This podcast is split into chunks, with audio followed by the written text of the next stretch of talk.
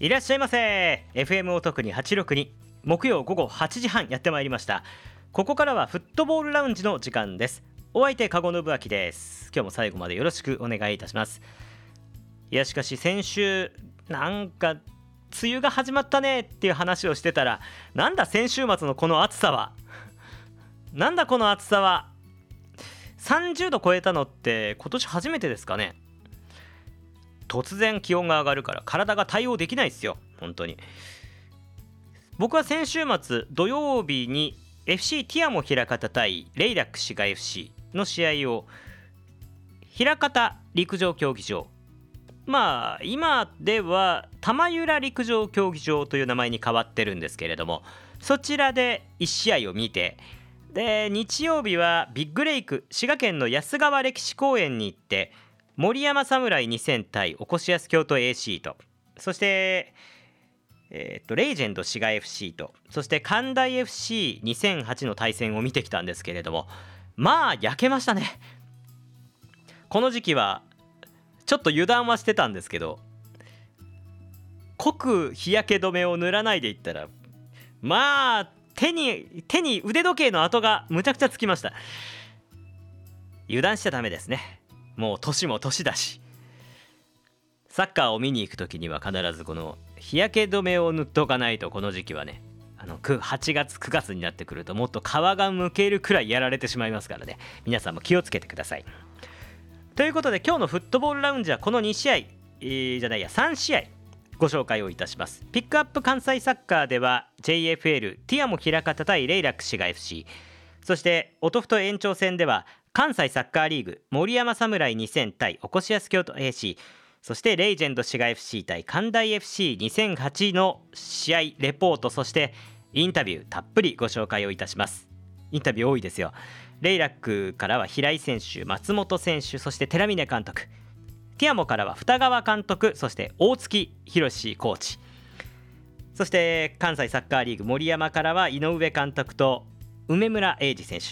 おこしやすからは岩見選手と吉武監督、レイジェンド滋賀からは岡本選手、岡本亮選手と宇野和人選手、そして関大 エフシー からは後藤監督をお呼びしております。じっくりお聞きください。ということで、フットボールラウンジ、そしてフットボール延長戦、両方よろしくお願いします。キックオフ。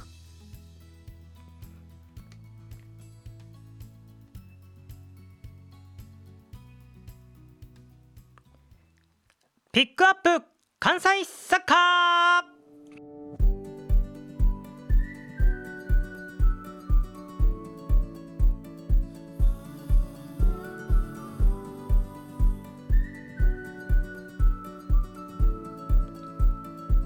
ということで、ピックアップ関西サッカーのコーナーです。今回ご紹介をするのは ジェイエフエル、えー、日本日本のサッカーの一番上に J リーグがあるわけですけれども、その ジェイワン、ジェイツー、ジェイスリー のその下ですね、 ジェイエフエル、 アマチュアとセミプロの全国リーグです。まあそう言ってもですね、アマチュアとセミプロといってもプロ選手もかなり多く所属をしていますので、実力的には ジェイスリー とそれほど変わりがありません。ただ J リーグに行くためにはここを勝ち抜かなくてはいけないという、そんな難しいですよね。よく考えたら実力変わらないところ、あんまり変わらないんだけど勝ち抜かないと J リーグには入れないというところです。そこを戦っているのが、僕がスタジアム ティージェー 務めているレイラック滋賀 エフシー です。そして今回対戦したのは エフシー ティアモ枚方、このお得に地域の南にあります大阪の北の地域ですね、枚方を拠点に、あと片野ですね、あの辺りを拠点に戦っている エフシー ティアモ枚方です。同じく J リーグを目指しているんだけれども、今のところこうインフラとかの面で J リーグには行けないという状況がある、この両チームの関西ダービーです。ここまで両チーム上位をキープをしています。レイラック滋賀 エフシー はこの試合前の段階でにいと、ティアモはちょっと試合前の段階でどうだったかっていうのはあの把握してなかったんですけど、少なくともハーフ真ん中よりは上にいましたというところで、えー、非常に注目の試合でございました。この試合、枚方対レイラックの上位対決、先制をしたのは エフシー ティアモ枚方でした。前半からホームということもあって非常に攻勢をかけていた エフシー ティアモ枚方、なんとか霊楽守っていたんですけれども、前半よんじゅっぷんでした。 エフシー ティアモ枚方が阿部選手のクロスから津村選手がゴールを決めて先制します。いちたいゼロ。そしてリードを奪われた霊楽滋賀 エフシー、 後半選手をハーフタイムではなくてちょっとじゅっぷんぐらい経ってから菊島選手に変えて松原選手を入れるなど、さらにさらに鴨選手に変えて又野選手を入れたりと、非常に手を早めに打ってきました。そして、えー、ななじゅうよんぷんでしたね。ななじゅうよんぷんに霊楽滋賀 エフシー が追いつきます。セットプレーの流れから松原選手のクロスボールを平井俊介選手が前線に残っていてヘディングを決めてゴール、これでいちたいいち。さらにななじゅうろっぷん、右サイドからのクロスで中で又野選手が合わせてゴール、これでいちたいに。霊楽滋賀 エフシー がわずかにふんかんで逆転に成功いたします。ただそのにふんご、 エフシー ティアモ枚方が交代で入ったばかりのバジル選手が中央でシュートを放って、これが決まってにたいに。 エフシー ティアモ枚方が今度は追いついてにたいにになって試合が終了しました。これでにたいに、関西ダービー エフシー ティアモ枚方対霊楽滋賀 エフシー は勝ち点いちを分け合うという結果になりました。さあということで、えー、上位対決、まあ、あの エフシー ティアモ枚方はちょっとこのところ、えー、と開幕の時にさんれんしょうして、そこからいっかいちょっと下がって、で今上がってきているという段階だったんですね。前回 ライン メール青森に勝利をしてちょっと調子が上がってきたところで、まあ霊楽滋賀 エフシー はちょっとこう天皇杯あたりからぐっと下がって、なかなか勝てない状況が続いての今なので、まあちょっとチーム状態というかチームの勢いに差があったのかなというのもありますけれども、その中で、まあ、勝ち点いち拾えたのは、まあ、霊楽滋賀 エフシー としては良かったけれども勝てたなっていうのも選手の皆さんにはあったみたいですね。ということでこの両チームの選手監督のインタビューをご紹介をいたしましょう。まずは霊楽滋賀 エフシー 同点ゴールを決めた平井俊介選手のインタビューです。どうぞ。えー、平井選手にお越しいただきました。まずはにたいにの引き分けという結果でしたけれども、えー、ご自身はゴールを決めています。ディフェンスとしてはちょっと複雑な結果かもしれませんけれども、振り返っていただけますか。いや、まあ、とりあえず ゼロたいいち で負けているときに、まあ、自分が得点して、まあ、コーナーでもセットプレーで、あのフリーキックでもセットプレーで決めれたらと思ってた気持ちが出て、そのあのポジションにいて、そのいいクロス上がってきて得点できて、で追いついて、でにたいにになって、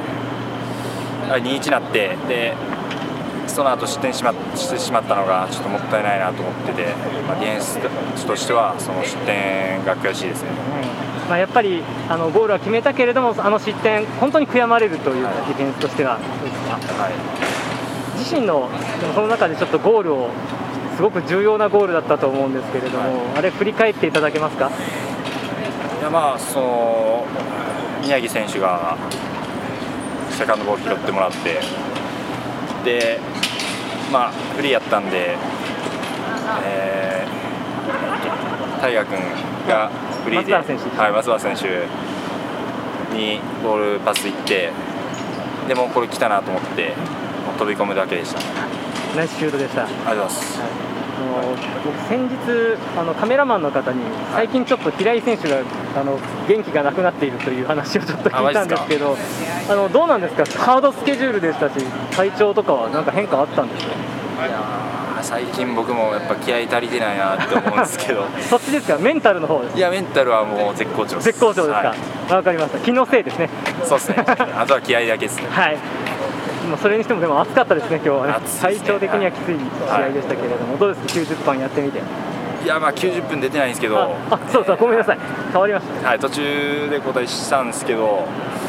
まあ、これから ジェイエフエル、やっぱ昼のゲームが続くんで、そうですね、ぱそういうとこ考えればこういう暑さでも衰えない体力とかつけていかないといけないなと思います。そういう点ではまた次ももしかしたら熱い試合になるかもしれませんけれども、三重戦に向けて意気込みとサポーターへのメッセージをお願いいたします。次ホームなんでやっぱりここ数試合勝ててないんで、まあ、応援してくれるサポーターの方々のためにも、まあ、勝ってホームで勝ちたいと思います。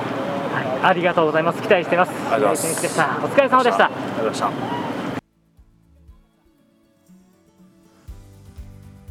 平井俊介選手のインタビューをお届けをいたしました。まあ、平井選手はあの序盤ものすごくこうセットプレーからゴールを決めたりディフェンスでも非常に活躍をしてたんですけれども、ちょっとこのところ失点があの重なっていた部分もあって、えー、ディフェンスとしてもちょっと悔しさをにじませているというところでしたね。えー、でもメンタルは絶好調ということで、次こそ次の試合こそもう大活躍期待してます。まあ、これまでも活躍はしてるんですけどね、はい、今度はの無失点でいきましょう。では続きまして、えー、この試合、えー、っとレイラック滋賀 エフシー は平尾壮選手、セットプレーのキッカーとしても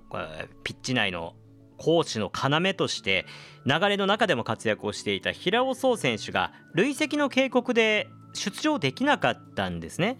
その代わりといってはあれなんですけれども、松本翔選手がレギュラースタメンとして出場していました。松本選手は昨年の開幕前に非常に大きな怪我をして、そこからほぼほぼいちねん棒に振って、そして今年復帰をして、えー、っとフル出場だともういちねん以上ぶりという状況。その中でこの試合フル出場、きゅうじゅっぷんフル出場を久々に果たしたということでお話を伺ってきました。ということでお聞きください。松本翔選手のインタビューです。えー、ということでに対にという結果に終わりましたけれども、松本選手試合の感想からお願いします。えーまあ、今年初先発の選手だったりとかいろんな組み合わせでチームもうん引き分けはしましたけど、いいところもあったし、もちろん悪いところもあった試合でしたので、まあ、でもプラスには捉えていきたいなと思います。松本選手も怪我から復帰して久々フル出場、先発フル出場と考えるとそうですね、結構久々だと思う。一昨年のリーグ戦ぶりになるので、うんまあ、自分が出て負けるとか、もちろん今回平尾選手が累積でそういうのもあって負けたっていう風にチームが言われるのはやっぱりみんなも悔しいと思うし、けど新たにこう頑張った選手だったりとかいろんな組み合わせで、まあ、もちろん勝ち勝て、勝てたゲームでしたけど負けなかったことをプラスにしていきたいなと思います。平井、あ、平尾選手がいないっていうことを今おっしゃってましたけど、セットプレーで、まあ、流れからいってん取れましたし、ご自身パフォーマンスや、えー、コンディションについてはどうでしょうか。コンディションに関しては今年、あのー、開幕してからも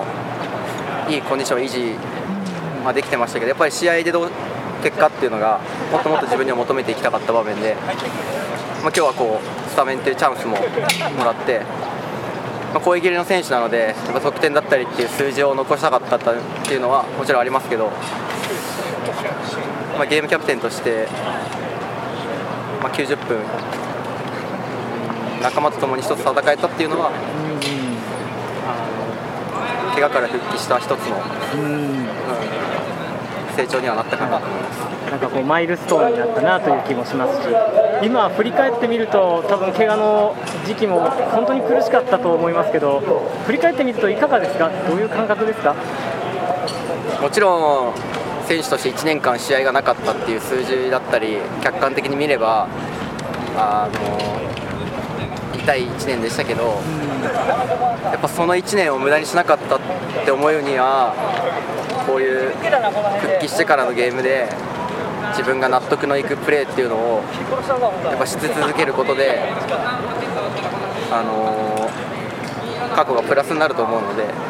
でも今は正直怪我の前よりも状態は自分の中ではいいかなと思うので、もっともっとうまく強くなっていきたいなと思います。期待してます。またあの次三重戦ありますけれども、そちらに向けて意気込みとサポーターへのメッセージお願いいたします。えー、今日も本当にアウェーですけど、いつもたくさんのサポーターが滋賀から来てくれて、子供から大人まで本当にあの僕たちの一歩の声援にはなっているので、次節ホームで連敗はできないですし、あの熱くなるこの時期にもう一個僕たちも心から熱くなって頑張りたいと思います。ありがとうございます。期待しています。松本選手でした。お疲れ様でした。ありがとうございます。ということで松本翔選手のインタビューでした。いや、松本選手もこうやって本当に長い離脱期間を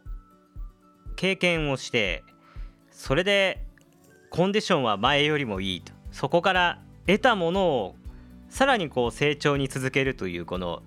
意識の意識の高さっていうと、なんか最近は皮肉的な考え方になっちゃいますけど、言い方に聞こえることありますけれども、でもやっぱりそうやって意志を強く持つっていうのがすごく大事なことだなとよく思います。前向きに捉えるというかね、まあ、そういうのがとても松本選手のこう言葉から見えて、ここから、あのー、これまで苦しんだところのこのリベンジマッチというか、人生のリベンジマッチというのをここから期待したいなと思っております。松本選手、次も期待してます。さあ、そして続きまして今度はティアモ枚方側からのインタビューをお届けをいたします。まずは エフシー ティアモ枚方監督二川貴弘さん、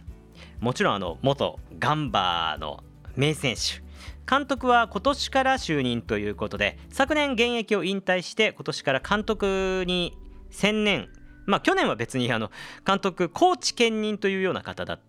だったんですが、今年はもう監督に専念をするということになりました。そしてしかもこの試合の時には誕生日を迎えて、えー、二川フェスタというイベントまで行われていました。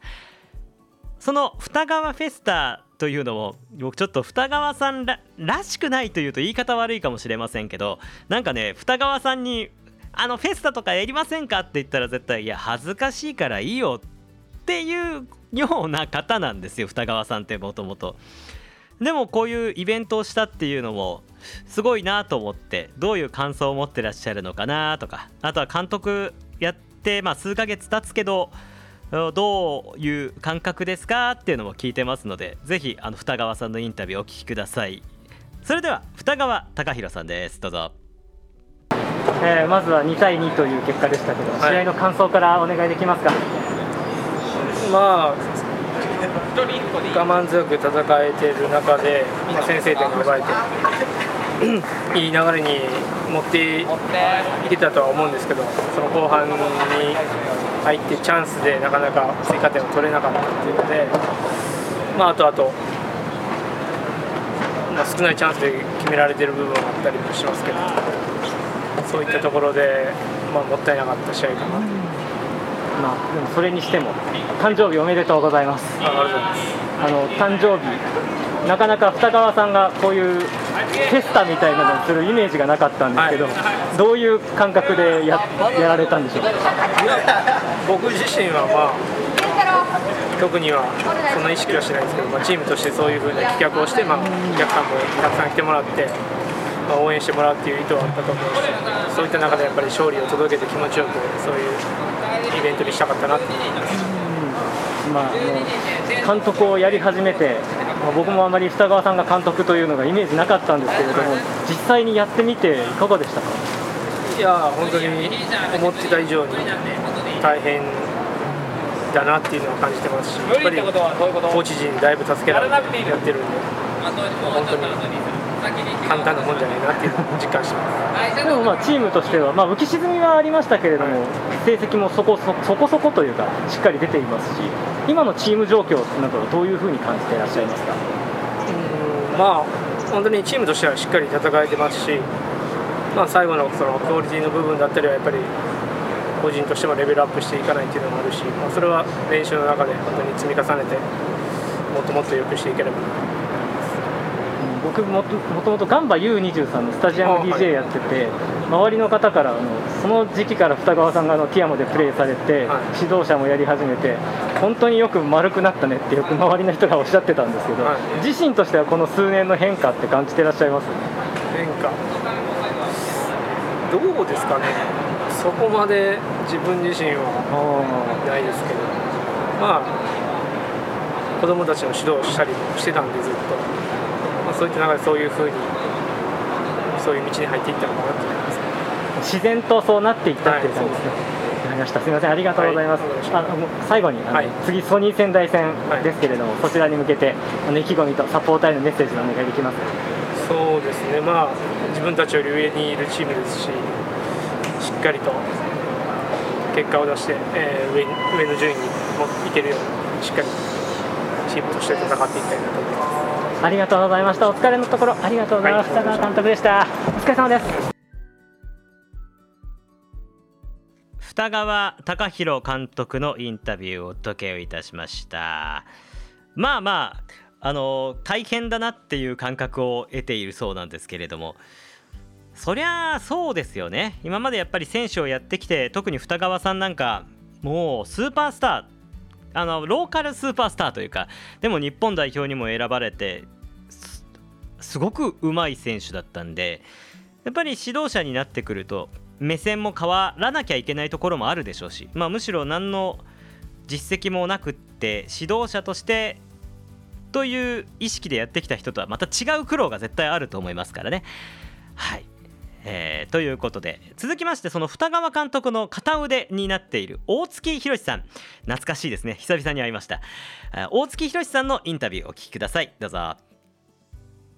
大月さんにお越しいただきました、えー、まずはお疲れ様でした。お疲れ様です、まあ、にたいにという結果まずはその試合の振り返りからお願いできますか。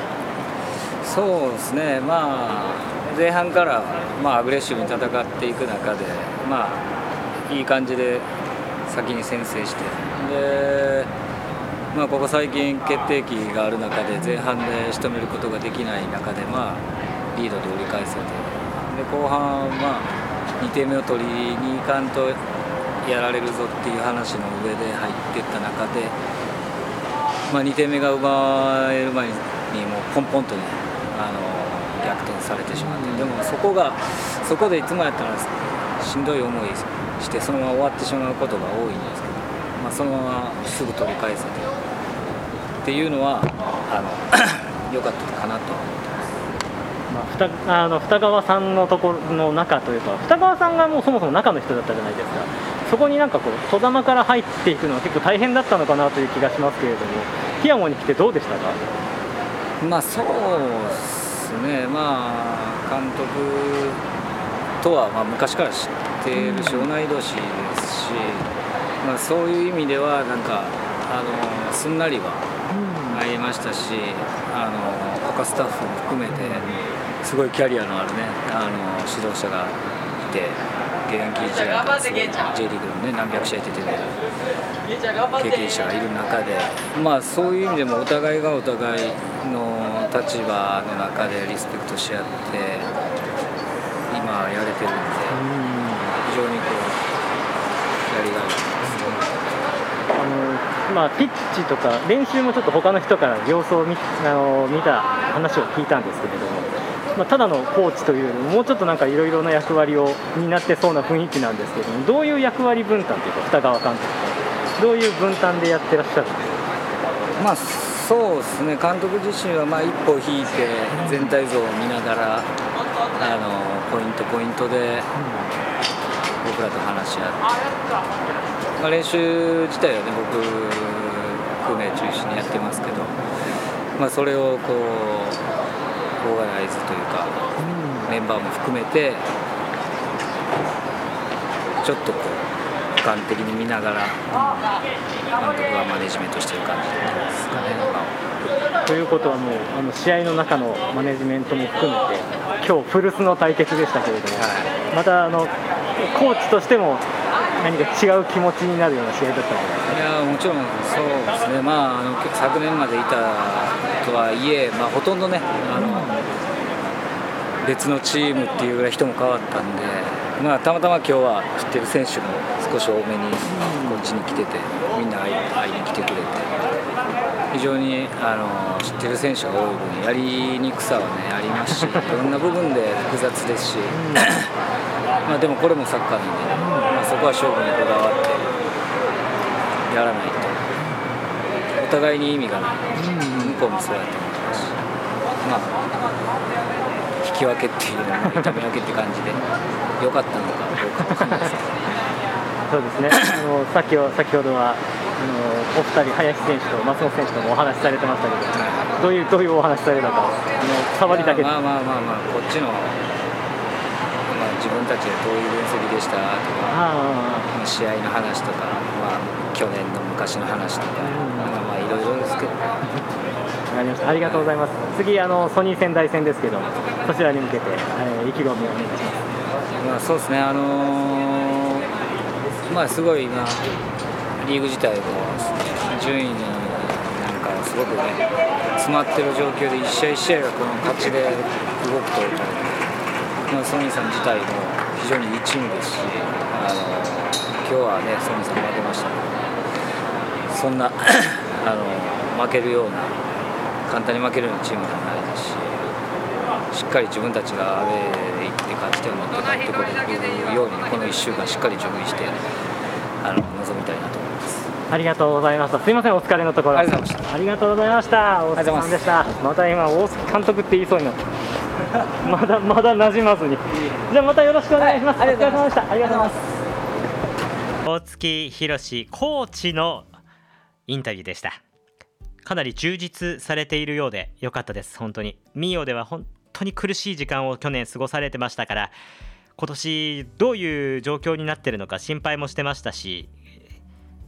まあでも本当にお元気そうでよかったなと思います。さあ、そしてもうそろそろこの番組エンディング、あといっぷんなんで、もうエンディングテーマこのままいこうかなと思いますけれども、籠信明のフットボールラウンジ、そろそろお別れの時間やってまいりました。ポッドキャストこの後関西フットボールラウンジ収録するんですけれども、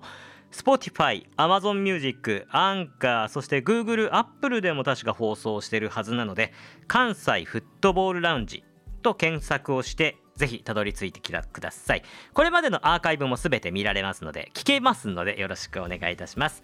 ではポッドキャストの方はこの後音ふと延長戦お楽しみください。この後寺峰明監督、そして関西サッカーリーグの特集などお送りいたします。それではラジオの方はまた来週お会いをいたしましょう。バイバーイ。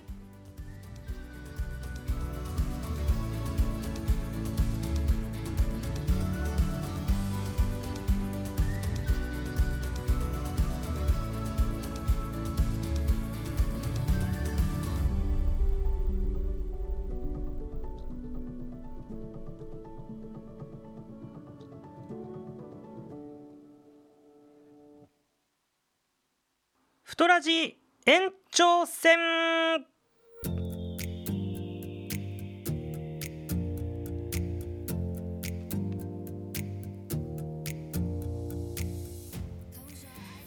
さてポッドキャストをお聞きの皆様だけにお送りをする特別フットボールラウンジ延長戦です。音フトなのかフトラジなのか未だに自分でも決めてないんですけどね、あの延長戦です。今回音ふとの延長戦ではコンテンツ、えー、とレイラック滋賀 エフシー の監督を務める寺峰明監督のインタビュー、そして、えー、関西サッカーリーグのに試合ご紹介をいたします。まずは本放送の中でも放送をしましたティアモ枚方対レイラック滋賀 エフシー、 その試合後寺峰明監督にお話を伺っています。まあ、僕はあの寺峰さんにお話を聞くにあたってちょっと考えていたのが、この試合やっぱり平尾壮選手がいないというのがレイラック滋賀 エフシー にとって非常に大きな変化、とても大きな変化だったと思うんですね。でそれをどういうふうに考えて、何を変えて、どういうプランで臨んだのかなっていうのを、まあ主題に一番聞きたかったことはそれでした。それも含めて聞いているので、試合の感想とか、あのー、ハードスケジュールだった時のやり方だったとか、まあ、動画あのコリーの動画で出したんですけれども、そこに入ってない質問もありますので、ぜひお聞きください。よろしくお願いいたします。レイラック滋賀 エフシー 寺峰明監督のインタビューです。ということで、えー、レイラック滋賀 エフシー 寺峰監督にお越しいただきました。まあ、ちょっとに対にという複雑な結果でしたけれども、振り返ってみていかがでしょうか。まあ、前節我々が非常に、えーまあ、疲れもあった中とはいえ、えーしっかりやられたっていうところで、まああの前半から一発 こ, このところでやられましたけども、まあ、我慢強く、えー、次のプランを実行するっていうところで、えーまあ、一時はよく逆転してくれてっていうところで、まあ、最後もミス絡みでっていうところで非常にあの課題のいっぱい出た中で、まあ、大きく言えば複数得点をしっかり流れの中で取れたっていうところはあの収穫だった試合かなと思います。平尾選手が今回ちょっと出場停止ということで、はい、まあ、監督としてもいろいろ考えるところはあったと思うんですけど、試合に向けてどんな準備とか考え方で臨んだんでしょうか。そうですね、あのがっぷり四つ組むところと、えー、ボールをしっかり保持してっていうところと両方準備して、まあ、最後の方は保持する形で来ましたけども、まあ、ミスもありましたけども、まあ、選手は果敢にトライしてくれて、まあ、相手を何回も崩すことができたっていうところは良かったところですけども、やっぱり決めないと、えー、試合は勝てないので、やはりそこの決めるところが、えー、個人の課題と、えー、チームでもうちょっと整理してあげなきゃいけないっていうところ両方あると思いますので、えー、改善しながらやっていきたいなと思います。本当に、まあ、ハードスケジュールだったと思いますけど、はい、まあ、J ほど予算もないですし絶対大変だったと思うんですけど、マネジメントどうでしたか、このにしゅうかんぐらいですかね。そうですね、うーん、あのいろんなプランを考えながら、えー、ターンオーバーで選手をっていうのも思ったんですが、やはり我々、えー、ジェイワン のチームとアウェーでやれるっていう選手のモチベーションも叶えてあげたかったですし、えー、終わった後もう次の試合いけるってみんなもう口揃えて言ってましたので、まあまああのいっかいぶっつけで、ね、いちねんの中でやっぱこのタイミングぐらいはいいかなと思って、うん、まあ、そういう意味ではあの非常に前向きになってくれたかなと思います。もうあれ乗り越えたら全然何でもいけますよね。そうですね、もう、もうあのリーグ戦だけなので、そうですね、はい、週いっかいのゲームなので、まあ、これから、えー、しっかり地に足つけて、ね、えー、一個一個はい、また積み上げたらなと思います、はい、ありがとうございます、はい、最後にまた来週もう来週三重戦がありますけれども、ホームゲームに向けて意気込みとサポーターへのメッセージお願いします。はい、えー、リーグは、まあ、あの首位から我々陥落しましたけども、えー、相当勝ち点が上から下までつながってますので、えー、一試合一試合大きなあの意味を持つゲームになりますので、えー、ビアティン三重っていうのは非常にあのクラブと歴史も含めて非常に強いチームですので、まあ、とはいってもホームなので我々、えー、しっかり果敢に打って出て、えー、勝ち点さん取りたいと思いますので、ぜひあの YouTube もしくは、えー、足を運んでいただいてあの応援していただければなと思います。はい、ありがとうございます。次節も期待しています、はい、お疲れ様でした。ありがとうございます。ありがとうございました。ということで寺峰彰監督のインタビューをお届けをいたしました。まあ、ハードスケジュールもあり平尾総選手の欠場もあり本当に大変だったと思いますが、まあ、勝ち点いちを獲得してもぎ取って、えー、ホームに帰っていくということになりました。まあ、とにかく、あのー、たくさんシュートは打たれた試合だったんですよ。ティアモに確かじゅうきゅうほんぐらいシュート打たれたんですけれども、そこでに失点しかしていないし、それで取り返している。まあ、レイラックらしい、今年のレイラックらしい試合ではあったんですが、それを平尾壮選手なしでもやり遂げたというのは、まあ、ある意味ちょっとこう拾い上げるいいところはあったのかなと、たくさんあったのかなという気がします。そしてレイラック滋賀 エフシー は今週末にじゅうよっか、水口スポーツの森、甲賀市にある水口スポーツの森でビアティン三重とのホームゲームです。僕もスタジアム ディージェー しますのでぜひお越しください。本放送でやれよこの告知をちょっと時間が足りなくなっちゃいましてね。ですので、えー、小学生サッカー教室などやっておりますし、あとはエスコートキッズ、それも募集をしておりますので、このふたつも受付のね、えーとね、にじゅうににちまでなので今日までなんですよ。だからあのお申し込みする方はぜひお早めによろしくお願いいたします。あ、ポッドキャストだから次の日聞いてるかもしれないね。にじゅうににちまでだと思います。にじゅうさんにちに聞いた方はちょっと次回のお楽しみにということでよろしくお願いいたします。ということで エフシー ティアモ枚方対レイラック滋賀 エフシー のレポートをお送りをいたしました。では続きまして今度は関西サッカーリーグのに試合ご紹介をいたしましょう。まずは日曜日のビッグレイク先にじゅういちじキックオフで行われた森山侍にせん対おこしやす京都の試合をご紹介したいと思います。森山侍にせん、おこしやす京都 エーシー 両方ともちょっと今年なかなか難しいスタートになっています。森山侍さんがここまでに勝いち分けさん敗と、まあ、負けが先行している状況。そしておこしやす京都 エーシー がここまでいち勝さん分けに敗と、こちらもちょっと負けが先行している段階、なかなか結果が残せないなというスタートになっています。森山さんは昨年スタートダッシュに成功して上位に上がったりしたんですけれども、今年はちょっとなかなかつまずいたという言い方はね、あんまり良くないんですけれども、なかなかこう浮き沈みがあるスタートになっていますね。おこしやすはもうもちろん昨年と比べると相当厳しいスタートです。だからこの今この関西サッカーリーグはこれがなな節ということで、全じゅうよん節の半分にあたるわけです。両チームともに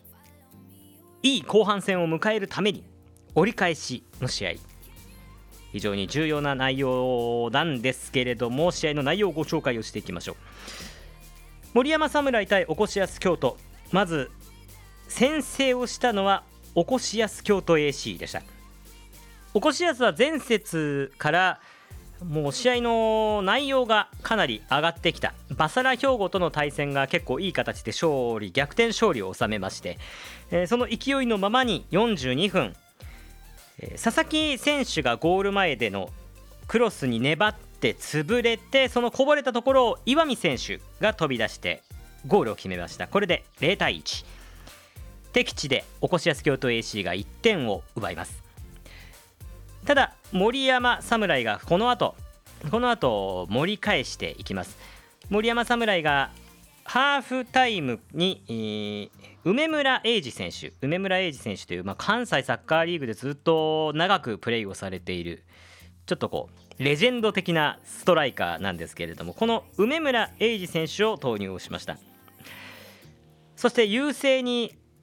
攻勢をかける森山侍、えー、ゴールを決まったのははちじゅういっぷんでした。はちじゅういっぷんに右サイドからのクロスだったと思うんですけどね、クロスに梅村英二選手がクリーンにヘディングを合わせてゴール。これではちじゅういっぷんいち対いち追いつきました。でその後森山侍川瀬選手がにまいめの警告を受けて、えー、退場するという場面があったんですけれども、その後もスコアは動かず、森山侍にせん対おこしやす京都 エーシー はいち対いち、両者勝ち点いちを分け合うという結果になりました。でこの結果、おこしやす京都 エーシー が勝ち点ななで、森山侍が勝ち点はちになりました。森山侍がはちチーム中ごい、おこしやす京都 エーシー がはちチーム中ろくいということで、まあ、両チームともボトムハーフというか、えー、プロ野球で言えば B クラスから抜け出すことができなかったわけですけれども、まあ、後半戦に向けて両チーム負けないでなんとかいったなという感じですね。ただちょっと優勝を目指す上では、アルテリーボ和歌山がこの試合あのこの、えー、同日の試合で勝利を収めてよん勝さん分けになりまして、勝ち点がじゅうご、森山侍さんは勝ち点ななの差がついて、おこしやす京都 エーシー ははちの差がついた。両チームとも 3, 3試合分の差がついて、つまり優勝するためにはおこあのアルテリーボが少なくとも勝ち点はちを落とさなくちゃいけない。やっぱり結構ね、厳しい状況にはなったなという気がします。勝ち点はちを落とそうと思ったらさん試合負けないといけないですからね、そこはもう他力になってしまいますね。というところで、森山侍にせんとおこしやす京都 エーシー 両者ちょっと、えー、なかなか苦しい結果になりましたが、えー、お互い監督選手のインタビューをここからお送りをしていきます。まずはホームの森山侍からご紹介をいたしましょう。ホームの森山侍、まずはゴールを決めた梅村英二選手のインタビューです。えー、同点ゴール決めました梅村選手です。まずは、えー、ご自身のゴールの感想からお願いできますか。そうですね、後半から投入されて、そこはもう言われてきたんで、うん、しっかり結果を残すことができてよかったです。まあ、あのハーフタイムに入るということで、どういうことを意識してえピッチに入りましたか？そうですね、ゼロいちっていう展開だったんで、やっぱ勝ち目指して入ったんで、うん、得点のとこだけはやっぱり、うん、気にして試合には臨みましたね。ゴールは非常にクリーンに決まりましたね。というポジショニングとか振り返ってみるといかがでしょう？そうですね、あのやっぱ速いクロスでニアに飛び込むっていうのは練習でもやっていたんで、うん、しっかり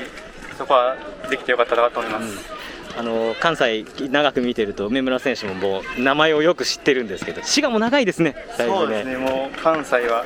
じゅうねん以上やってるんで、うん、まあ、結構知ってる人は多いと思いますね、うん、まあ、前回もフルス対決もありましたし、はい、ど, どうでしょう、この長くいる関西リーグを見てきた感想は？そうですね、もうやっぱレベルがやっぱり拮抗してきてるなっていうのがあるんで、うん、そういう一戦一戦、うん、勝利っていうのは大きいかなと思うんで、今日はやっぱ勝ちきれなかったのがやっぱ少し悔しいですね、はい。まあ、それでも梅村選手のプレー本当に良かったと思います。あの、まあ、さんじゅう代に入って結構経ちますけど、衰えないですね梅村選手。いや、でも気持ち的にはやっぱだいぶ衰えてるなってえー、えー、本当ですか？はい、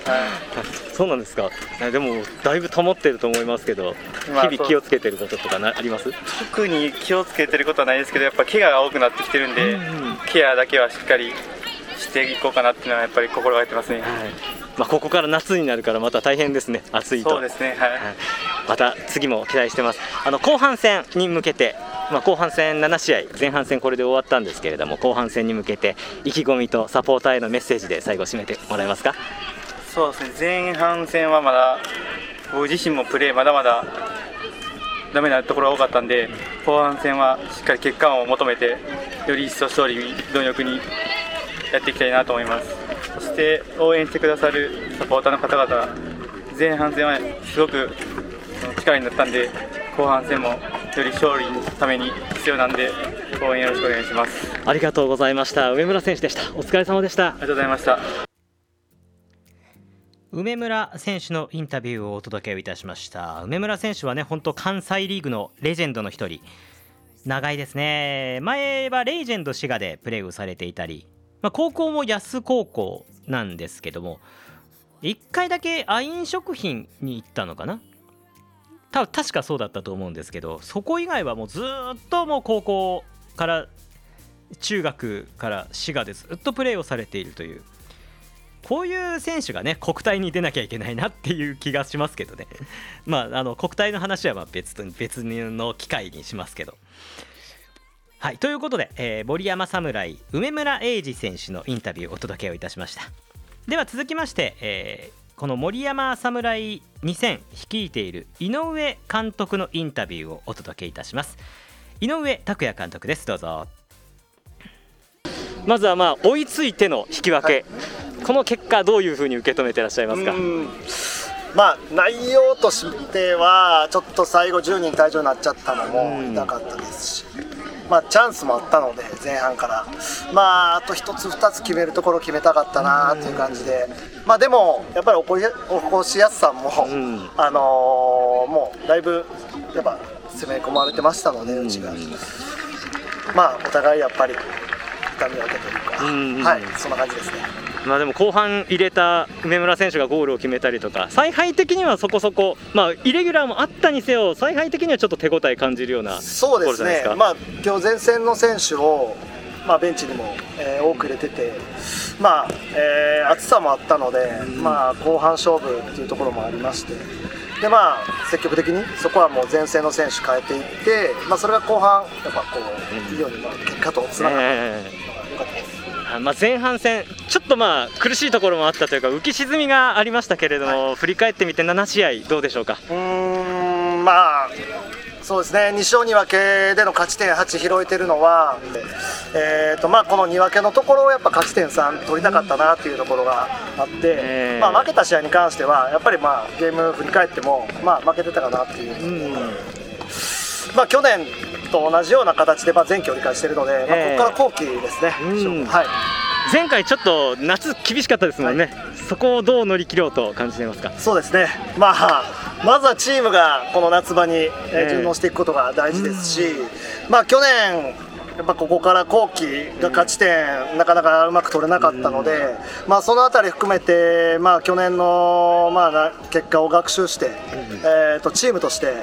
まあえー、選手一人一人もですけど、まあ、チームの戦い方をもう一回こう積み上げてやっていくというのが、はい、また次も暑そうな試合、しちがつになるともう相当暑くはなると思いますけれども、張りません、はい、え重要な試合ですけれども、後半戦に向けて意気込みとサポーターへのメッセージをお願いします。はい、えっとまあ、播磨さん、まあ、開幕戦でゼロ対にもう完敗しましたので、うんまあ、次ホームゲームでやりますので、まあ、そこは絶対にまず負けない、えー、勝ちに行きます。で、まあ、それ含めてなんですけど、もう前節やっぱりあぜあの全試合、まああのー、もう僕たちからしたら、えー、強い相手ばっかりなので、うんまあ、一戦必勝、まあ、これはもうシーズン通して、えー、チームが掲げている、まあ、テーマなので、まあ、それで、まあ、いち試合いち試合、まあ、勝ち点さんを目指したサッカーをしていきたいと思いますので、またあのビッグレイク今日も、えー、多くのお客様、えー、来ていただきましてありがとうございます。また今後ともよろしくお願いします、はい、ありがとうございました。井上監督でした。お疲れ様でした。ありがとうございます、はい、森山侍井上監督のインタビューご紹介をいたしました。まあ、森山さんはインタビューの中でも話してましたけど、去年は夏に非常に苦しい試合を続けることになりました。これなんでかっていうと、こう井上監督とも一回お話ししたんですけども、森山侍さんって社会人のチームで練習が夜なんですよ。で、練習が夜だっていうことは試合の昼に行われるわけなんで、気温のギャップがかなり激しい。で、まあね、あのー、これも春とかと違ってやっぱり過酷な環境になるわけで、昼の夏っていうのはそこに慣れるのが結構時間がかかったというお話を聞いたので、今年そういうものを経験した森山侍さんがどうこう変化をしてくるのかというのは僕は注目をしています。僕ね、森山さんこれまで取材してるんですけど、多分はち試合ぐらい取材してると思うんですけど、去年からいっ勝しかしてないんですよ、僕が行くと。これレジェンドさんは僕相性良くて、レジェンドさんは僕が行くと大体勝つんです。森山さんは僕が行くと大体勝てないんです。だからもう井上監督と会うと本当なんか僕と相性悪くてすいませんっていう話をするんですけれども、まあ、今回はでもまあ勝ち点いちを拾ったということで、まあ森山さんとしてはそんなに悪くもない結果ではあるんですけどね。では続きまして、おこしやす京都 エーシー の側からインタビューをご紹介をいたします。まずはこちら、ゴールを決めた岩見選手のインタビューです。岩見選手は、えー、作新大学から今年京都の方にやってきました。もともと青森でプレーをされて、こう学校が青森でで作新なのでずっと東北にいて、今年から京都に来たという選手です。ではお聞きください。岩見選手のインタビューです。どうぞ。ということで、おこしやす京都 エーシー 岩見選手にお越しいただきました。よろしくお願いいたします。まあ、今日は、まあ、ゴールは決めましたが引き分けという結果でしたけれども、振り返ってみてきゅうじゅっぷんいかがでしたか？そうですね、まあ、前半のいい時間帯に自分が、まあ、運よく流れてきたボールを押し込むだけだったんですけど、まあ、決めれたことはすごく良かったのかなっていうふうには思うんですけど、やっぱり後半入って結構相手に押し込まれることも結構あって、やっぱり引いてしまうとああいう相手を押しイケイケになってしまうこともあって、まあ、失点っていう形につながってしまって難しいところだなっていうのもあって、うんはい、そうですね、まあ本当は、まあ、いちたいゼロ で勝ち切りたいっていう気持ちは本当にあったんですけど、まあ、まあ、はちてんいち はすごくいいかなっていうふうな今率直な感想です。まあ、あの前回もバサラ戦ではじゅういっぷんぐらいに失点して、まあ、今回はあの入りは失点はしなかったんですけど、やっぱりちょっと試合の入りというか、はい、そこで押される場面ちょっとありますよね。そうですね、いつも、はい、前半の入りとかはやっぱり押されてしまうという印象があります、ねうん、そこの改善するためにどうしようかなという感覚ですか？そうですね、やっぱり前半入りみんなのコミュニケーションが入りちょっとふわっと入ってしまう傾向がやっぱり今強いかなっていう思うので、そこは全員で声かけながら、入りいつも悪いからそこはしっかり締めようみたいな声かけっていうものを、まあ、自分含めもっとやっていければいいかなっていうふうに思います。伸びしろですね。そうですね、伸びしろですね、はい、伸びしろだと思っております。伸びしろしかないです、はいはい、そういえば岩見選手はあの、えー、と東北でこれまでずっとずっとですよね。はい、ずっと東北です。京都暑くないですか？暑い本当に暑いです。青森とかと比べるともうごどぐらいとか、はいはい、そうですね、簡単に違いますよね、はい、今の時期でこのぐらい暑いとちょっと夏どうなっちゃうのかなと思うんですけどそうですね、まあはい、初体験ですから、そうですね、またそこもいろいろと、はいはい、よろしくあの準備を皆さんに聞いてよろしくお願いいたします。はいであの社会人になって社会人クラブ職員というかスタッフ兼選手ですけれども、はい、どういう感覚でこの数ヶ月過ごされていましたか？そうですね、午前はサッカーやって午後は一社会人として仕事をさせていただいているので、うん、まあそこのオンオフの切り替え、仕事するときは仕事するし、うん、あのサッカーするときはサッカーするっていう気持ちのオンオフの切り替えはできているので、まあ、すごくいい経験ではあるなと思ってます。その中で吉武監督のサッカーって独特じゃないですか、はい、結構なんかいろいろ学ぶ頭がパンパンになりそうな感じですけど、どうでしょう生活？そうですね、本当にこれからこれからっていうか今までも結構吉武さんに教えていただいたというところはすごくあるんですけど、まあさっき言った通り頭はパンパンではあるんですけど、これからどんどん後期に向けて整理、ちょっと開くので整理してって後期のいち戦目では勝てるようにしたいかなというふうに思います、うん、はい。ちょっと相手からまたここでレジェンド戦ですけれども、 そ, そこに向けて意気込みとサポーターへのメッセージお願いしていいですか？そうですね、本当に勝ち点さんを取ることは必須であると思うので、そこは全員共通認識を持って一生懸命それに向けていい準備していければいいかなと思いますし、本当に毎回毎回このように遠方に応援してくれるサポーターもかなりいらっしゃるので、そこに感謝しつついい結果を残していければいいかなというふうには思っております。ありがとうございました。はい、ありがとうございます。お疲れ様でした。ありがとうございます。岩見貫太選手のインタビューお届けをいたしました。あのインタビューの後こんなんで大丈夫ですかって言われたんですけど、面白い面白いでしょ明るいインタビューでした。まああのお越安京都 エーシー は社員兼選手ということで、選手がみんなクラブの、まあ、営業職員だとかそういうクラブの業務をやって、そして選手も一緒にやっているという立場なので、えー、言葉遣いに私はとかね、そういうさせていただいておりますとかね、あのー、新社会人らしい感じが少しありましたね。僕が実はその営業とかやったことないんで、むしろこういうのを聞いて、ああ僕の良くないところがあるよなっていうのをいつも感じます。岩見選手ありがとうございました。また後半戦期待をしてます。という点では後半戦、このおこしやす京都 エーシー を率いている吉武博文監督、どのような手を打っていくのか、そして前半戦の感想はどうだったのか、どこまで今自分が思っているサッカーができているのかというのを聞いてきました。えー、吉武博文監督のインタビューです。お聞きください。ということで、えー、おこしやす京都 エーシー 吉武監督にお越しいただきました。はい、まずは試合、えー、引き分け、追いつかれての引き分けとなりましたけども、まず感想からお願いできますか？はい、まああの前期の最終戦ということで、まあ、いいゲームができたらと、前半も後半もいいゲームができて、もちろん前半も後半も点が取れればというふうな感じで始まったんですけども、内容はやっぱり全然良くはなかったなと、前半も良くないし後半も良くないという感じ、うん、何が良くないっていうのはやっぱりボールがうまくその進まないし、あのうまく、まあ、我々がやろうとするボールの動かしがテンポよくボールを動かすというのはできないと。けどまあそれで悪いかというと、まあ普通のゲームなんで、それはそれで、その中でまあラッキーに点が取れたといういってん取れたんであれば、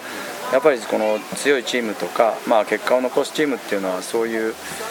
ものも いちたいゼロ のままそのままフェードアウトするっていう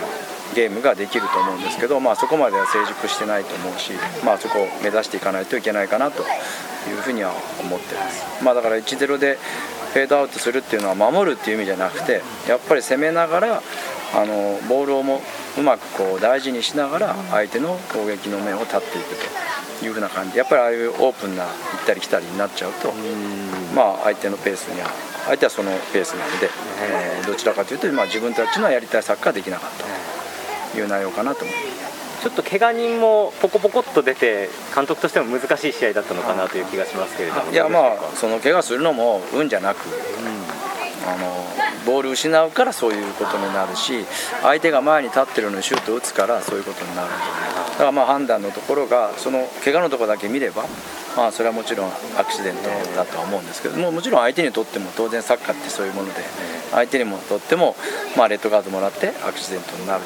というようなこと、我々もね前の前の試合とかでそういうじゅうにんで戦ったことがあるんですけど、いつかは我が身なんで必ずそういうことも起きるということを想定内に、まあ、あの自分たちでやりたいサッカーにどう持っていくかというところに関しては、まあ、あんまり良くはなかったなと思います。これでまあ前半戦、関西リーグちょっと短いんですけれども、前半戦がちょうど終わったことになりますが、どうでしょう、前半戦振り返って、まあ成長したところ、まだまだだなと思うところ、どうでしょうか。まだまだ、まあ、ほとんどまだまだだなとは思うんですけども、まあいっしょうにはい、えー、よんぶんけっていう感じだと思うんですけども、まあ、いっかいしか勝てない、逆にそのよんぶんけというのとか、にはいしたっていうところは、あの負けたゲームをやっぱり引き分けに引き分けたゲームを勝ちに持っていけるっていうのが、まあ、僅差のスポーツなんで、えー、あればいいと思うんですけど、まあなんかもっと怖がらずにっていうか、やるべきことをやろうとしての失敗っていうのをもっといっぱいやってもらいたいなと。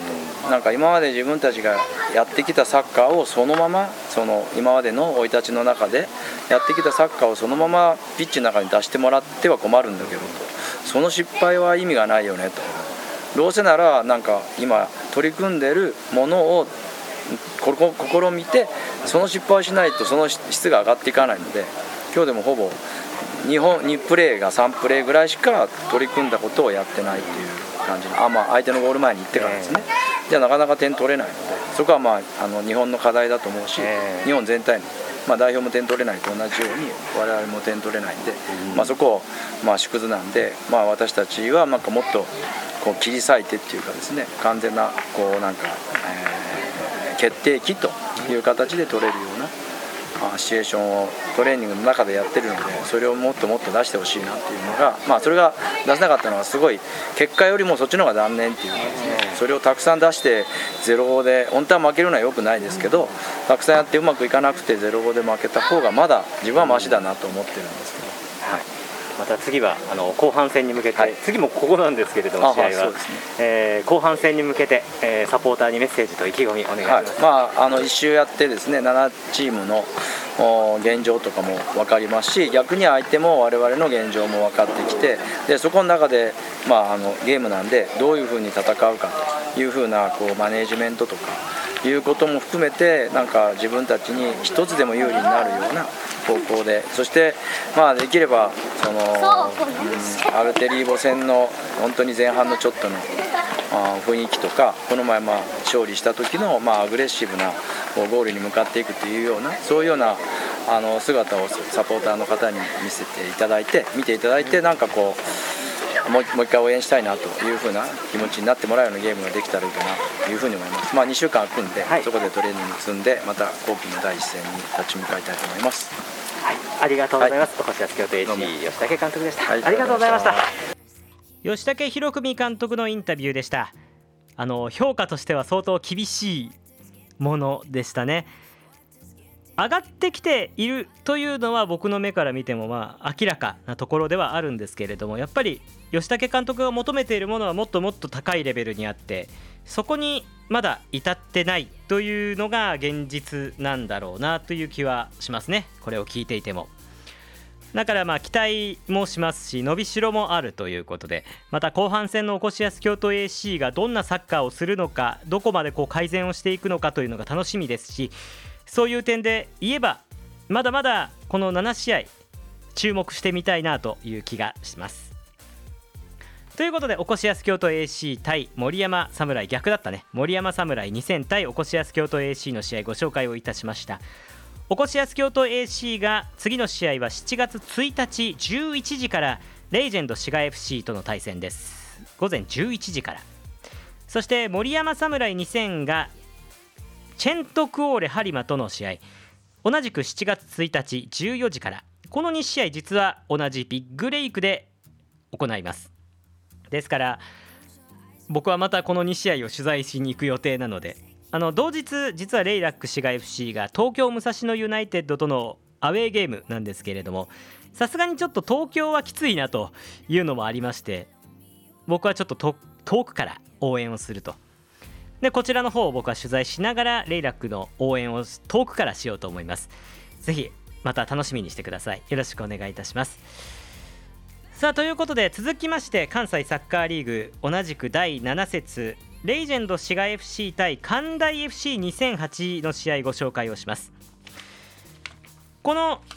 両チームレイジェンド滋賀 エフシー はこの試合を前にして関西サッカーリーグ首位立ってました。さんしょうさんぶけという結果、勝ち点じゅうに。まあレイジェンド滋賀 エフシー の強みは得点力。今年は去年はなかなか脆さがあったチームだったんですけれども、勝ち得点がだいぶ取れるチームになって勝ちきれる、そんな内容になってます。そしてセットプレーが強いですね。レイラックと同じなんですけれども、コーナーキック、フリーキックからすごくよく点が取れる。でキッカーの宇野選手と小国選手、小国和也選手、もうこのふたりのキックがね、しっかりとそういうところの点を生み出している。まあ今年のレイジェンドはちょっと強いぞ、いつもとは違うぞっていうところを見せてますね。でこの試合ですけれども、レイジェンド滋賀 エフシー 対関大 エフシーにせんはち、 試合先制したのはレイジェンド滋賀 エフシー でした。前半じゅうななふん、宇野選手のコーナーキックから一度ボールが弾かれたところを小国選手がミドルシュートを決めていちたいゼロ。さらににじゅうさんぷん、宇野選手の今度は右のコーナーキックから岡本選手がヘディング、岡本亮選手のヘディングが決まってにたいゼロ。セットプレーの強さを生かして両ディフェンダーのゴールと、そしてフォワードの小国選手のゴールと、いい形でにてんを先行しましたレイジェンド滋賀 エフシー。 ただし後半後半反撃を見せたのが関大 エフシー です。関大 エフシー も今年にぶからの昇格組なんですけれども、え前半さんじゅうはっぷんにちょっとミス絡みもありまして、右のスローインからの流れでむ、えー、っと村井選手と内越選手が中央に飛び込んで、内越選手が合わせたっていう感じですかね。これがさんじゅうはっぷんに関大 エフシー がいってんを返してにたいいちでハーフタイムになります。そして後半レイジェンドと関大の間にはそれほど差がない展開続いていたんですけれども、きゅうじゅっぷんでした。試合終了が近づいたきゅうじゅっぷん、右のクロスボールから関大 エフシー 谷選手がヘディングを決めてにたいに、最後に追いついてにたいにで試合が終了いたしました。まあ、レイジェンドとしては勝ち点さんを取り損ねた試合となりました。この試合後、レイジェンド滋賀 エフシー からはコーナーキックでふたつのアシスト、まあふたつじゃないか、ひとつのアシストか、あのー、いってんめはいっかい弾かれてますからね。まあふたつのゴールを演出した宇野選手、そして、えー、にてんめを決めた岡本選手にお話を伺っています。まずはコーナーキックのにほんゴールにつなげた宇野和人選手のインタビューをお届けします。宇野選手は森山侍からレイジェンドに復帰してきたという、こちらもちょっと関西リーグのレジェンドプレイヤーの一人ですね。では宇野選手のインタビューをお聞きください。どうぞ。はい、ということで、えー、レイジェンド滋賀 エフシー 宇野選手にお越しいただきました。えー、今日の試合は、まあ、あの引き分けという、はい、ちょっと悔しい引き分けだったんですけれども、試合振り返っていただいてよろしいでしょうか。まあ、気温と湿度も高い中で、まあ、自分たちのサッカーできるところとできひんところがあったんですけど、まあ、セットプレー得意としてるセットプレーでにてん先制できたところが良かったんですけど、やっぱりそこからやっぱり、えー、結果最初追いつかれてしまったというのが、なんでもうちょっと修正しないといけないところがあるなっていうのは思います。はい、まあ、宇野選手も、まあ、久々にレイジェンドに戻ってきて、はい、えー、今年はレイジェンドも、まあ、今日は引き分けでしたけど、はい、非常に好調なパフォーマンス見せていると思うんですが、はい、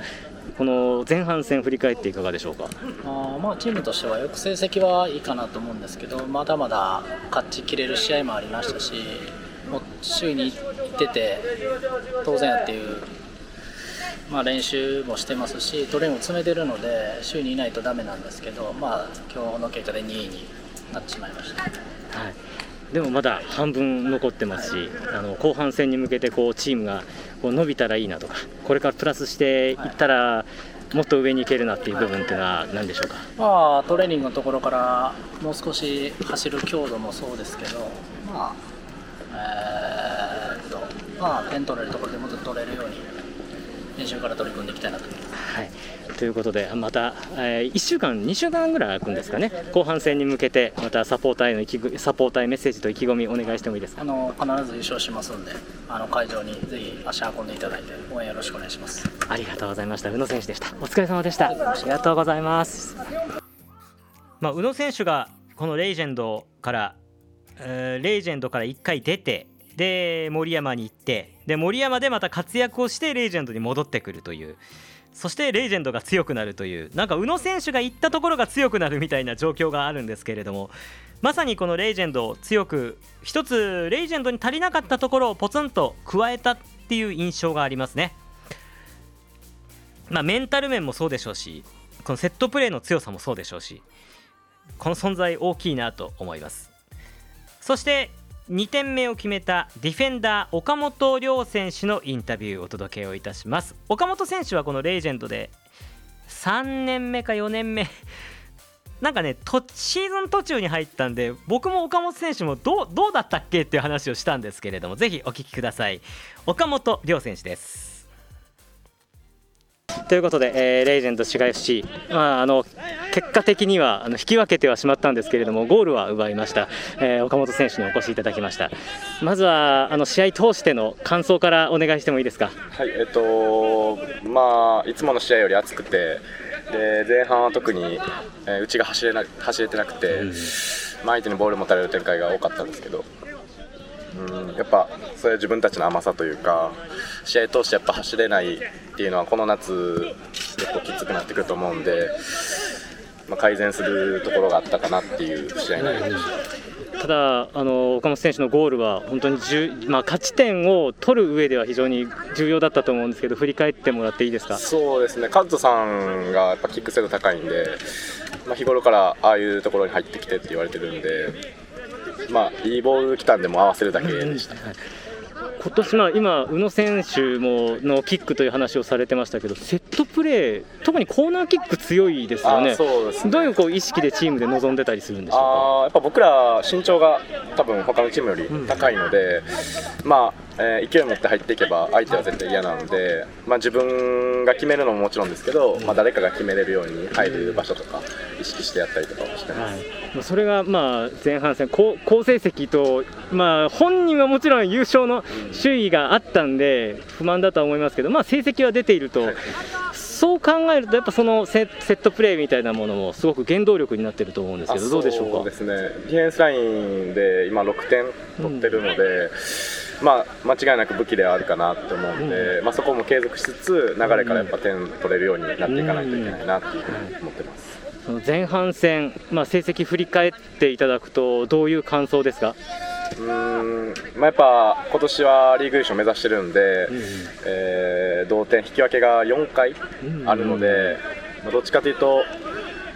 うん、勝ち点取れてるというかはいうよりかは落としてるっていう感覚の方が多いんで、まあ、もう一回突き詰めて後期からやっていきたいなと、うん、だからもっとやれたというか伸びしろがあるみたいな、そんな感じですね。そうですね、やっぱ甘さっていうのがやっぱ出てるので、うん、もっと練習から突き詰めてやっていかないといけないなっていう。それでもやっぱり例年と比べると相当いい状況にはあると思うんですけど、あの、まあ、さんねんめですよね確か。にせんにじゅうねんなんか僕途中から入ってきたんで、途中からですよね、はい、ちょっとよく分からなくはなってるんですけどもまあ何年もここで過ごしてきて、はい、多分一番成績としてはいいのかなと思うんですが、です、ね、違いみたいなもの感じますか。そうですね、やっぱうーんやっぱ練習からあのー、厳しくやるようにチームのみんなで声かけたりとか、まあ、監督含めやっていってるので、やっぱそこが一番違いかなっていうのは思います。そこがやっぱなんか粘り強さみたいな、そういうところにつながっているかなと。そうですね、守備のところとか、うんはい、ありがとうございます。あの最後に、まあ、にしゅうかん抜けるんですかね、はい、次に後半戦ななしあい待ってますんで、意気込みとサポーターへのメッセージお願いできますか。はい、えっとど、まあ、もちろん僕らはてっぺんを目指してやってるので、えーまあ、サポーターの方々の応援ありきで、えー、やらせてもらってるんで、えー、後期も全勝目指してやっていきたいと思います。はい、ありがとうございます。岡本選手でした。ありがとうございました。お疲れ様でした。岡本選手に、えー、インタビューをいたしました。やっぱりそのセットプレーの強さというのは相当このまあなんていうんですよね、やっぱりあそこで点が取れるっていう自信があると試合の中の流れの中でも試合が良くなるっていう現象って結構あるので、そういう部分でもレジェンドの今年の強さっていうののポイントがそこにあるのかなという気がします。ディフェンスも良くなるし攻撃も全体的に良くなるし、まあなんていうんでしょう、取らなきゃいけないんだでこう焦るよりも、まあ、いつかセットプレー取っていれば取れるだろうみたいなところも絶対余裕につながるはずなので、今年はレジェンドもそうですしレイラックもそうですし、そういうところが強みの一つじゃないかなという気がします。でそういうところの強みという話をつなげると、関大 エフシー も今年にぶからいち部に上がってきたところで、関大 エフシー は関西大学の社会人のチームなんですが、もちろんトップチームは今年あの浦和レッズを相手に天皇杯でいい成績いい戦いを見せたり、もちろん天皇杯の大阪予選を勝ち抜いていたりで、あの監督を務めているのが元ガンバの前田正文さんなんですけれども、この前田正文さんの手腕も非常に注目を集めていますし、でこの関大 エフシー も昨年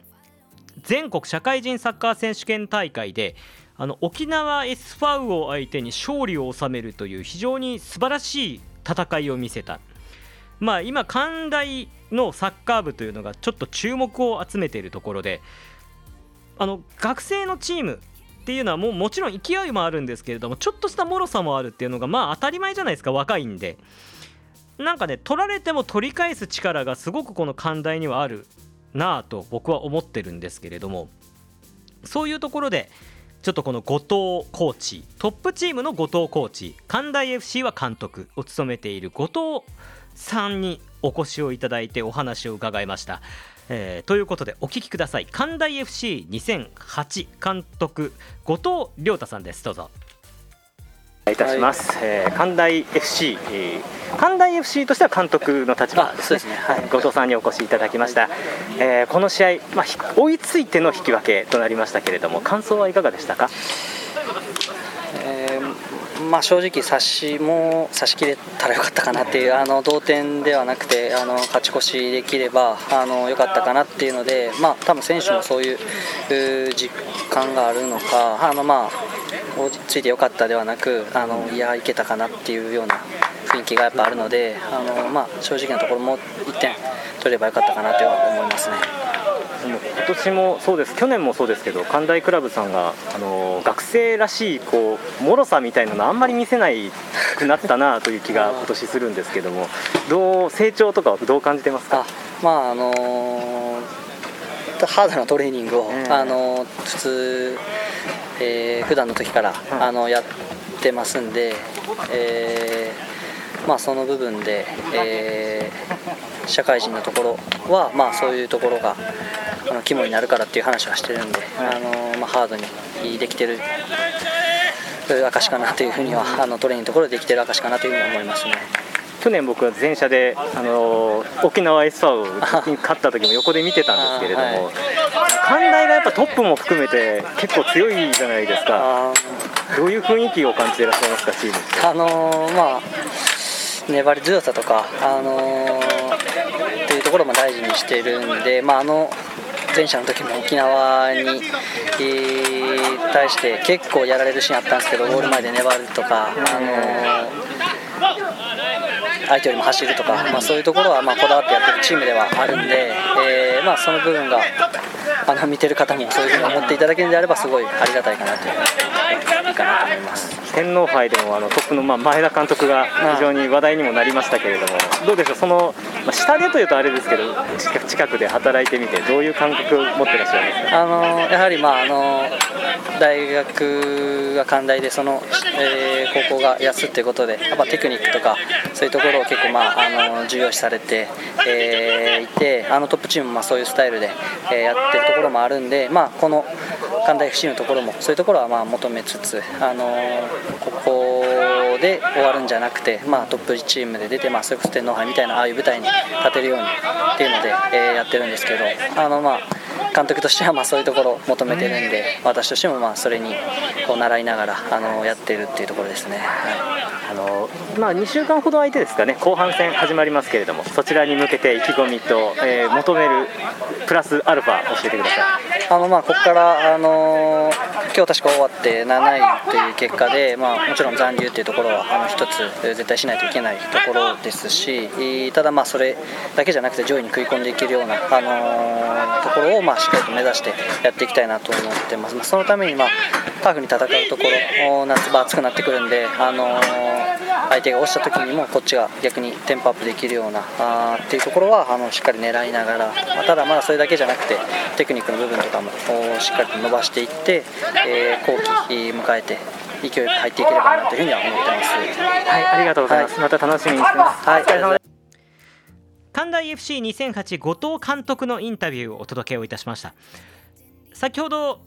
まあ、粘り強さというか、えー、っと脆さ、学生のサッカーにある脆さが少ないですねっていう話を僕がしたら、後藤さんがちょっと苦笑いをされてたんですけど、でもやっぱり後藤さんとしてはもっともっとできる、もちろんその前田監督もそう思ってるんじゃないかなという気が、もちろんだって順位はまだまだ下ですからね。ただやっぱりこうガタガタっといってしまうというよりは粘り強さを見せてくるチームだなっていうニュアンスで僕は言ったんですけれども、やっぱり後藤監督としてはもっともっとできるって思ってらっしゃるんだろうなという感じがしました。大学のチームはポテンシャルがあるんで、またどういう風に今後出てくるのか、リーグを波乱を巻き起こすチームになるかもしれないですね、後半戦。これでレイジェンド滋賀 エフシー が勝ち点いちを加えて勝ち点じゅうさん、アルテリーボ和歌山が勝ち点じゅうごになったのでにいです。まあまだいち試合でコロッと変わるそんな順位ですけどね。で関大 エフシー は勝ち点いちを加えて勝ち点なな、おこしやす京都 エーシー と並んでいますけれども、得失点差ではちチーム中なないとなっています。両チーム次の試合ですけれども、レイジェンド滋賀 エフシー はしちがつついたちじゅういちじからビッグレイクでおこしやす京都 エーシー との試合です。そして関大 エフシー がしちがつふつかじゅうはちじから J グリーン堺でアルテリーボ和歌山との一戦です。首位アルテリーボ和歌山との一戦、さてどうなるかですね。ここでアルテリーボ和歌山が関大に負けるようなことがあれば、本当に関西リーグさっぱりわからない状況になるんですけれども、そうはさせないのがアルテリーボ和歌山ですよね。こういうところで安定してくるのがアルテリーボだよなというのもありますからね。ぜひ今週末も楽しみにしてください。よろしくお願いいたします。もちろんあのレイジェンドもうね、あの勝たないといけないですし、おこしやす京都 エーシー としても後半戦これで負けてしまうと相当厳しくなる。まあ遠慮なく言えば、ここで負けたらほぼほぼ首位はないでしょうね。ですのでおこしやす京都 エーシー としても絶対負けられない後半戦のスタートになると思います。そして我がレイラック滋賀 エフシー も今週末ホームゲームありますので、えーまあ、あの関西リーグはね再来週なんで、ぜひレイラック滋賀 エフシー に今週末行って、再来週は関西リーグ応援してください。よろしくお願いいたします。お得と延長戦、今日はいちじかんにじゅっぷんにわたってこのラジオをお送りをしてまいりました。最後までお聞きいただきましてありがとうございます。また来週ラジオは エフエム お得にはちろくに木曜午後はちじはんから、そして延長戦ポッドキャストもその番組放送中に公開をしますので、またお聞きください。よろしくお願いいたします。フットボールラウンジではまた来週お会いをいたしましょう。バイバイ。